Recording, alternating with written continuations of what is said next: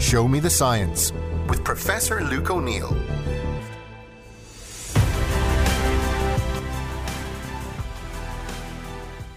Hello, I'm Luke O'Neill, and welcome to my weekly podcast, Show Me the Science. When I take a topic that's, that I've come across in the past few days, and I tell you all about it, and I'm very happy for people to send me messages and suggest topics. This one was suggested actually a few weeks ago, uh, the whole issue of genomes, and it's a coincidence because it was suggested before a big report came out on all these genomes in England being sequenced and revealing rare diseases when they wouldn't have seen them otherwise. I'm going to give you that story because it's a really good example of science and technology being used in medicine. Now, let's start off with what is a genome. I guess people listening might know what they are already, but it's worth defining them. The genome is the total DNA content of an organism.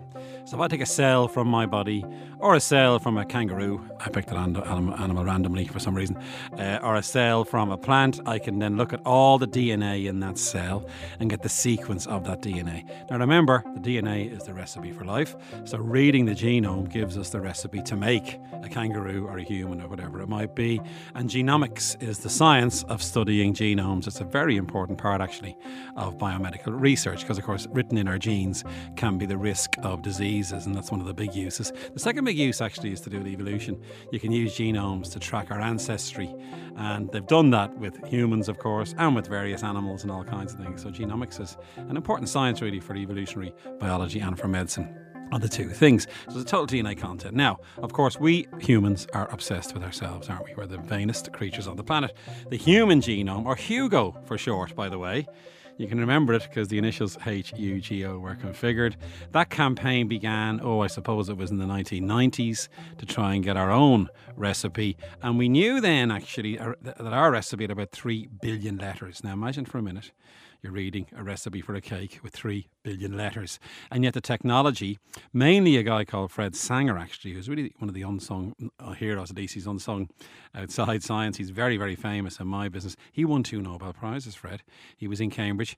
He cracked the way to read this sequence in the genome. He also cracked the way to read the sequence in proteins, which are made of amino acids. They're, they're also like a bit like long beads on a string proteins. And he, he did this, you know, and he won the Nobel Prize for being able to read the sequences in proteins and in nucleic acids and DNA. And that was a very challenging thing to do chemically. How the hell do you read 3 billion chemical letters? And yet, Fred and his colleagues in Cambridge came up with a method. So he's, he's, seen, he's seen as the founding father of this in many ways. They've named the big centre in Cambridge actually after him, the big genomics centre there. It's called the Sanger Centre, named after Fred.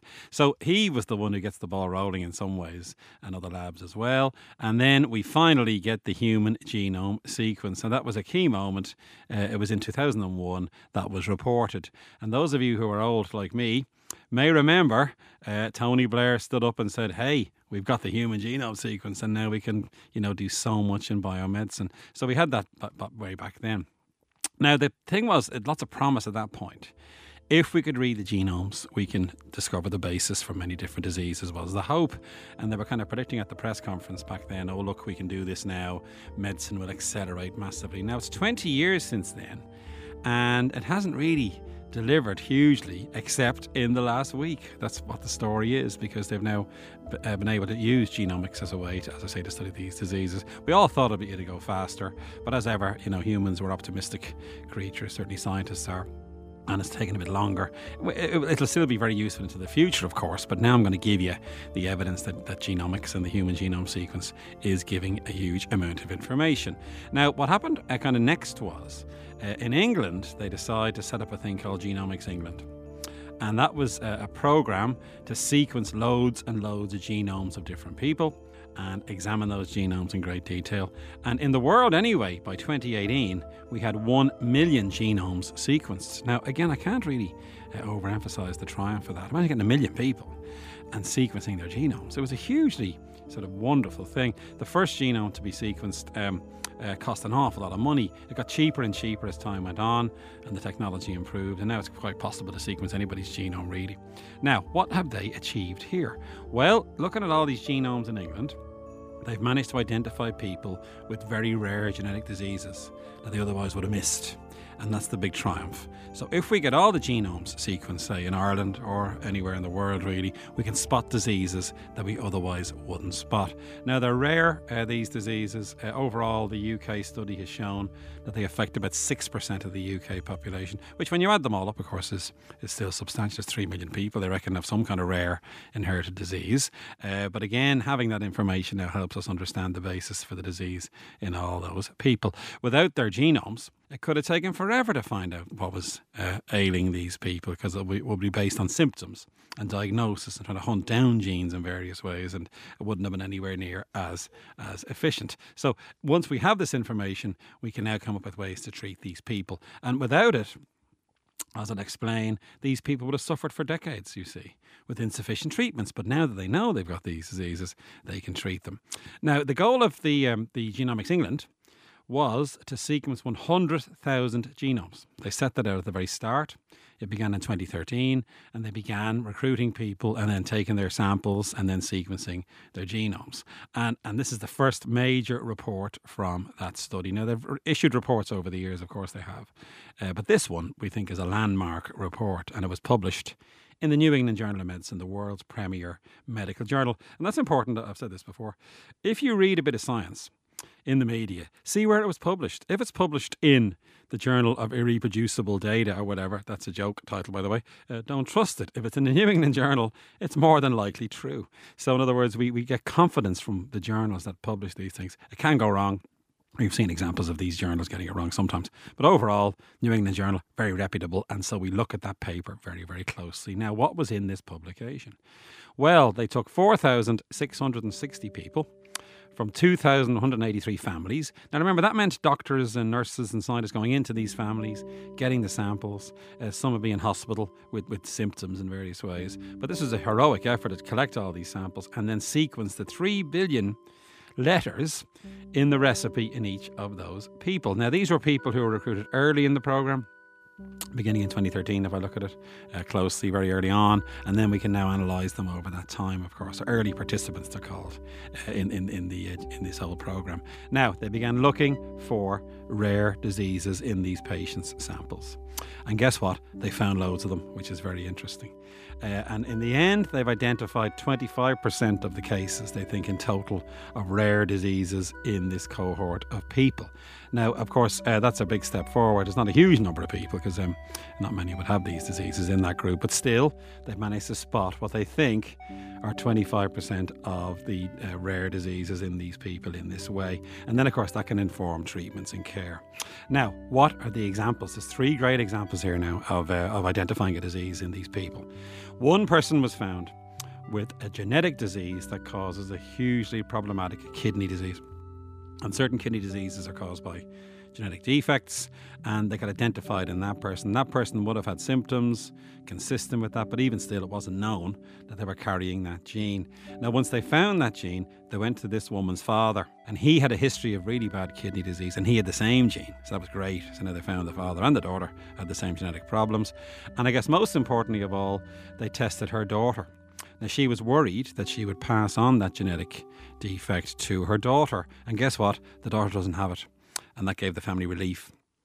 Obviously, because her concern was the daughter might have awful kidney problems as well. Now, remember, the, this disease is so severe that people need dialysis, they need kidney transplants, and all sorts. So it gave relief, I guess, to that family that, that the daughter didn't have it. And that, that was one good output from that. There's our first example a rare genetic disease uh, which causes kidney disease not being present in someone, actually, which gives them relief.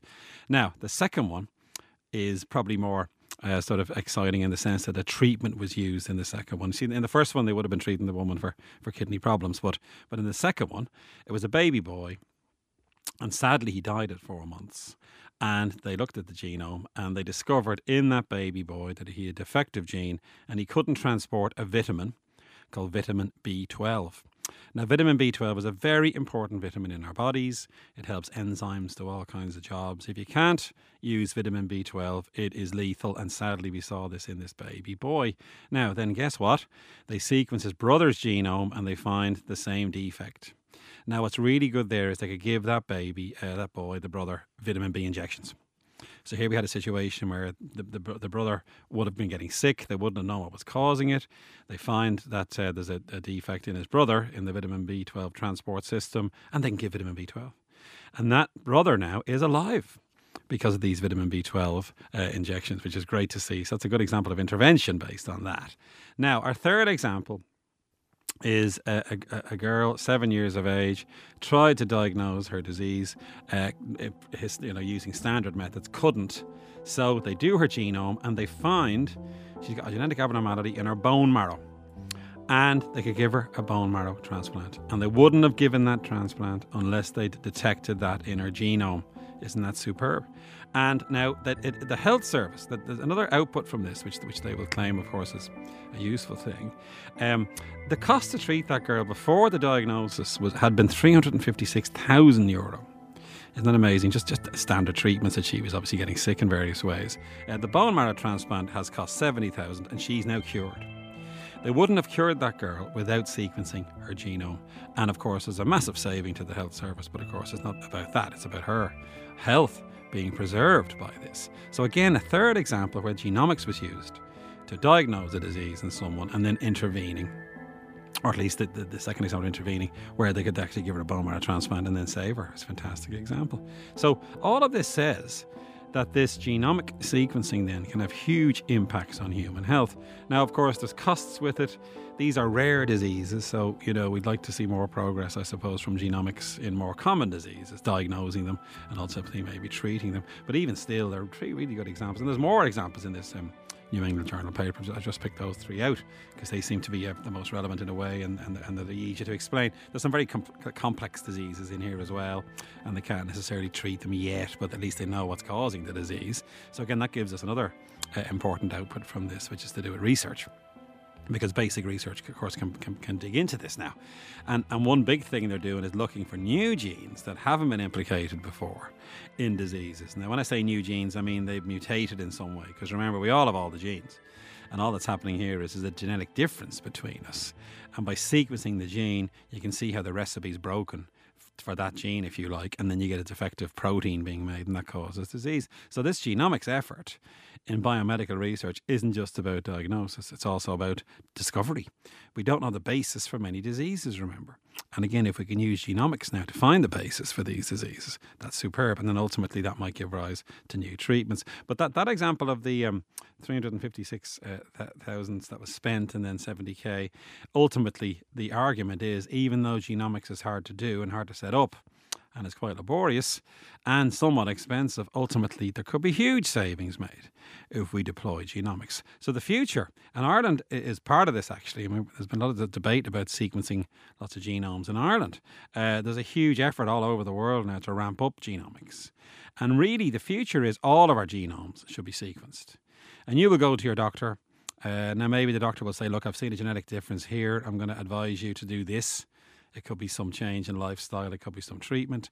Or on the other hand, they might say, right, come in and see me now. And I'm going to test you for these diseases and see if you have them.